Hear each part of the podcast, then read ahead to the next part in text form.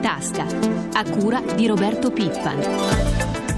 Buongiorno a tutti i nostri ascoltatori da Roberto Zampa. C'è grande attesa per la riapertura dei mercati finanziari europei dopo la sosta natalizia. Facciamo subito il punto col nostro primo ospite, si tratta di un esperto di borse, Davide Biocchi di Directa Sim. Buongiorno. Buongiorno, grazie, un saluto e un augurio a tutti gli ascoltatori. Allora Biocchi, cominciamo purtroppo con le dolenti note, ovvero il mercato dei titoli di Stato, i nostri bot, CCT, BTP, lo sappiamo, sono da tempo nell'occhio del ciclone, gli interessi offerti dai nostri titoli negli ultimi mesi sono saliti alle stelle, che significa purtroppo che gli operatori finanziari internazionali evidentemente non giudicano abbastanza affidabile il nostro paese. Insomma, si teme che ad un certo punto l'Italia possa non farcela più a pagare i suoi debiti ai creditori. Venerdì scorso il rendimento del BTP decennale è tornato a superare il 7%, per poi scendere leggermente. Stesso discorso per il temuto spread, ovvero il differenziale con i corrispettivi Bund tedeschi, che ha nuovamente rotto la soglia psicologica dei 500 punti base e poi è leggermente sceso. Resta il fatto che l'Italia deve pagare il 5% in più della Germania per trovare compratori per i suoi, per i suoi BTP. Eh sì, certamente questo è il fatto più sgradevole di tutta la faccenda. Eh, un po' di tempo fa si diceva che eh, oltre il 7% questo tipo di eh, interesse sarebbe stato a lungo non sostenibile. Adesso diciamo siamo in questa condizione e ci vuole qualsiasi possibilità per contenere diciamo così, eh, l'andamento di questo spread. Bisogna che noi si riesca ad avvicinare un po' di più la Germania da questo punto di vista. L'impressione è che gli operatori di mercato non siano rimasti troppo colpiti dalla manovra economica varata dal governo Monti. Al momento dovremmo aver risolto i problemi di deficit, tanto che nel 2013 dovremmo addirittura raggiungere il pareggio di bilancio. Ma ora purtroppo si teme una nuova recessione e naturalmente se scende il prodotto interno lordo aumenta inevitabilmente il rapporto tra debito e PIL. È questo il problema? Sì, è certamente questo. Ci sono due aspetti. Il primo aspetto è che per quanto concerne diciamo così, eh, il pareggio di bilancio bisogna vedere se noi dovremo continuare a pagare questi interessi, come dicevamo poco fa, perché in questo caso eh, purtroppo eh, i soldi presi con la recente finanziaria servirebbero in parte anche per finanziare questi maggiori interessi pagati. E poi c'è da dire che da questo punto di vista bisogna aspettare cosa, e vedere che cosa ci sarà nel contenuto della manovra, bene, e quali saranno gli effetti dal punto di vista della ripresa economica, perché per ora si è visto poco. Ecco, quindi si può dire che i mercati stiano un po' attendendo questo varo della cosiddetta fase 2, cioè l'approvazione delle riforme che rilancino crescita e occupazione. Se non ce la facessimo a varare queste riforme rischieremmo davvero di andare a fondo? Beh, diciamo, eh, le due cose sono correlate tra loro, però non c'è vogliono degli stimoli certi perché il PIL, il prodotto interno lordo, che è il denominatore del rapporto debito-PIL, deve crescere per vedere poi le tasse aumentare e quindi le entrate dello Stato.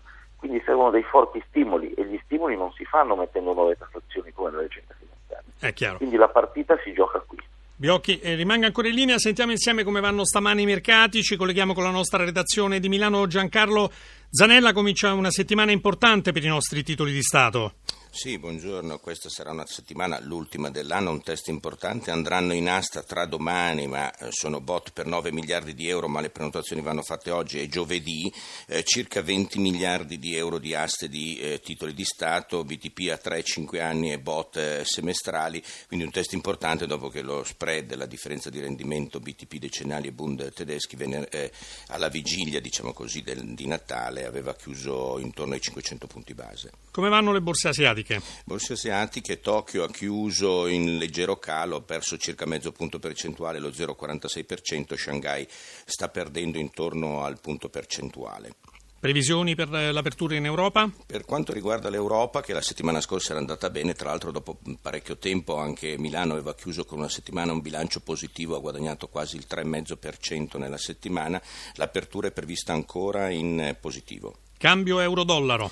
Cambio euro-dollaro, adesso recupera terreno, l'euro recupera un po' di terreno nei confronti del dollaro e si riavvicina al cambio di un dollaro 31 cent. Grazie Zanella. Torniamo a Davide Biocchi. Ecco, ho sentito l'ultimo dato sul cambio dell'euro, quindi nonostante tutti i timori che riguardano i debiti sovrani dei paesi europei, l'euro rimane davvero molto solido e stabile nei confronti del dollaro, è praticamente ancorato da giorni a quota 1,30. Non male per essere una valuta in profonda crisi, come dice qualcuno. Sì, ma questo perché storicamente diciamo, eh, l'euro si è un po' eh, rifatto a quella dell'immagine che una volta era del marco, quindi comunque l'euro apparentemente è la, valuta, è la vecchia valuta forte tedesca. Non dimentichiamoci infatti che quando da un po' di tempo si comincia a chiacchierare della possibilità che l'euro non tenga, eh, quando si parla di altre valute si intende sempre l'euro attuale come l'euro virtuoso, quindi l'euro tedesco, e le altre valute vengono pensate come valute sottovalutate rispetto a questa. Quindi quando si pensa all'euro si pensa al vecchio marco tedesco e a quella valuta forte e non dimentichiamoci anche che l'area dollaro, cioè gli Stati Uniti, hanno anche loro qualche problema di debito pubblico. Un grazie a Davide Biocchi, a presto. Dopo le misure per mettere al sicuro i conti pubblici italiani, il governo ora ha allo studio i provvedimenti per rilanciare la crescita, che passerà probabilmente anche attraverso la riforma del mercato del lavoro. Amalia Carosi ha raccolto l'opinione di chi per anni si è occupato delle proposte su questo tema.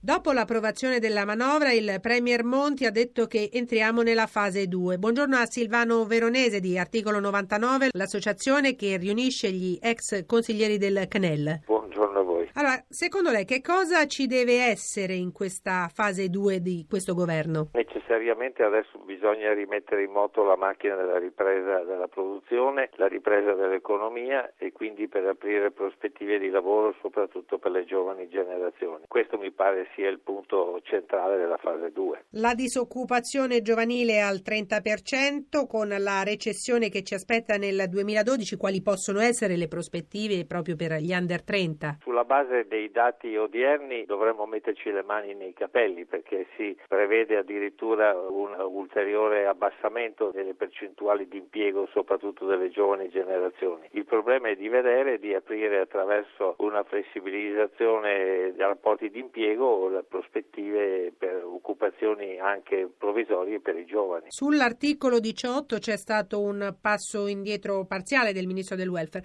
Quanto è necessaria la modifica di questo articolo dello Statuto dei lavoratori per il mercato del lavoro italiano? Ma non credo che ci sia bisogno di mettere mano, anche perché abbiamo 35 tipologie di regimi di impiego, massimo di flessibilità, semmai potremmo dire che abbiamo un problema opposto di precarietà. Quindi il problema dell'articolo 38 credo sia un fatto ideologico visto anche da destra, anche perché viene poco utilizzato dagli stessi imprenditori che non ne fanno un grande problema a livello di singole imprese.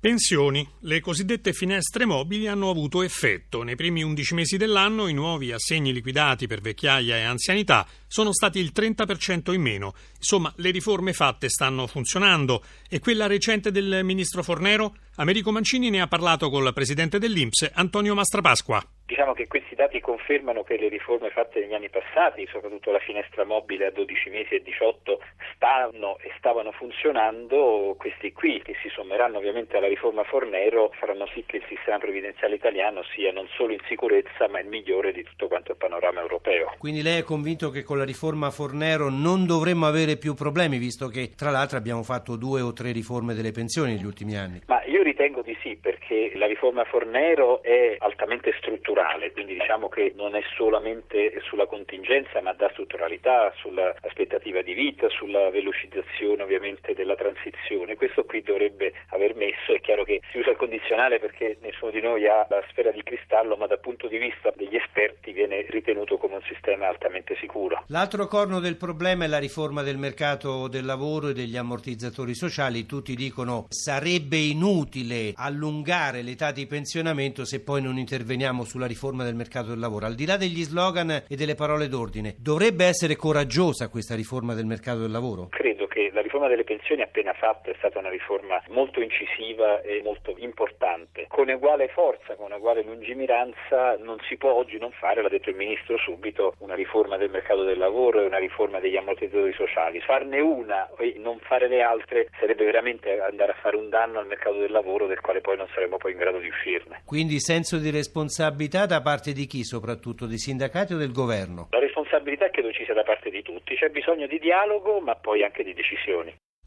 L'industria alimentare, secondo settore manifatturiero del paese, sta mettendo a segno consuntivi 2011 poco brillanti.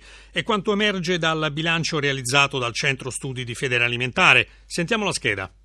È un 2011 a due facce per l'industria alimentare, quello fotografato dal Centro Studi Federalimentare a preoccupare la stagnazione dei consumi interni, con la produzione che fa segnare un meno 1,5% a fine anno. Va meglio l'export più 10% rispetto al 2010 e un valore di 23 miliardi di euro su un fatturato stimato di 127 miliardi. Tornando alla produzione, il segno meno rappresenta rileva Federalimentare la terza e più pesante variazione negativa significativa del dopoguerra. A pesare la spesa low cost delle famiglie, il 2011 si chiuderà con una flessione delle vendite alimentari pari a due punti percentuali. L'export ormai copre oltre il 18% del fatturato industriale del settore, ormai quasi un prodotto alimentare su cinque viene esportato. Rilanciare i consumi interni, no a ritocchi di IVA e accise, sostenere anche fiscalmente l'export, far crescere la dimensione d'impresa e liberalizzare l'economia, queste le richieste di Federalimentare al governo.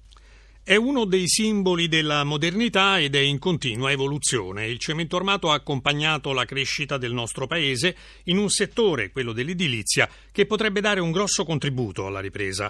La professoressa Tullia Iori è uno degli autori del libro fresco di stampa 150 anni di storia del cemento in Italia, le opere, gli uomini, le imprese. Ascoltiamola stato adottato sin dalla sua introduzione come materiale adatto alla costruzione in Italia ed ha avuto tali e tante capacità di rinnovarsi e di introdurre innovazione nella costruzione da divenire poi alla fine davvero il protagonista nel nostro paese. Pensiamo agli edifici che sono stati costruiti da Nervi. Sì, negli anni 60 siamo stati gli ingegneri più famosi nel mondo proprio perché costruivamo in cemento e anche con delle variazioni del cemento che altri paesi non avevano poi adottato le opere tra le più belle del mondo. Pierluigi Nervi con le sue cupole, ma anche Riccardo Morandi con i suoi ponti strallati, Silvano Zorzi, Sergio Musumeci. Ovviamente non è colpa del cemento se nel nostro paese c'è stata un'eccessiva cementificazione. Certo, la parola cementificazione è molto ingannevole, e dà al cemento colpe naturalmente non sue. Il cemento un materiale molto naturale, è fatto di calcare e argilla che sono davvero due materiali di cui non solo siamo molto molto ricchi ma che hanno delle caratteristiche assolutamente compatibili con una costruzione sostenibile. Quindi si può dire che le nuove frontiere del cemento sono quelle proprio di un cemento ecologico, ambientalmente sì, sostenibile. Sono, queste sono le nuove frontiere, negli ultimi tempi sono state messe a punto delle miscele che consentono di avere un ruolo nell'abbattimento degli inquinanti atmosferici. È un materiale che ha molte potenzialità in questo settore perché essendo un materiale naturale ovviamente può essere recuperato nel ciclo della costruzione. Sempre se si decide di abbattere, ma la nostra è la cultura della conservazione dove difficilmente si abbatte qualcosa. Anche perché alcune volte le nostre opere in cemento armato sono così magnifiche che davvero vale la pena di conservarle. Non tutte le nostre periferie purtroppo. Non tutte, ma ci sono alcuni piccoli capolavori che meriterebbero di essere rimessi in luce anche per testimoniare la ricerca che è stata fatta continua. La sperimentazione è davvero al centro della cultura del cemento. Il turismo al tempo della crisi. Quest'anno vacanze natalizie più magre per gli italiani, anche se durante le feste per Federalberghi saranno in 14 milioni a viaggiare. Enrico Pulcini ne ha parlato col direttore generale Alessandro Cianella. Come sta andando il settore? sta rispecchiando le previsioni, nel senso che per Natale si sono mossi circa 7 milioni e 300 mila concittadini e per Capodanno se ne prevede si muovono altrettanti, circa 7 milioni. Un poco più rispetto all'anno scorso, parliamo dello 0,5% in più. Ci si aspettava di più, soprattutto in relazione al buon andamento che i primi dieci mesi dell'anno il nostro comparto aveva avuto. Ecco, che fare per rilanciare il settore turistico? Quello che si avverte in maniera forte l'assenza di una politica di promozione e commercializzazione del Paese in maniera organica, coordinata e diffusa tra Stato centrale e regioni. Abbiamo ancora un ente di promozione che sostanzialmente è commissariato paralizzato da innumerevoli mesi e questo non si giustifica perché questo significa trascurare una risorsa del Paese che è fondamentale per l'economia. Il nostro settore è un settore che può assorbire più e meglio degli altri manodopera, l'importante è creare le condizioni perché questo avvenga. La pagina economica si ferma qui, ringraziamo Francesca Librandi per l'assistenza al programma. Linea di nuovo a prima di tutto, una buona giornata da Roberto Zampa.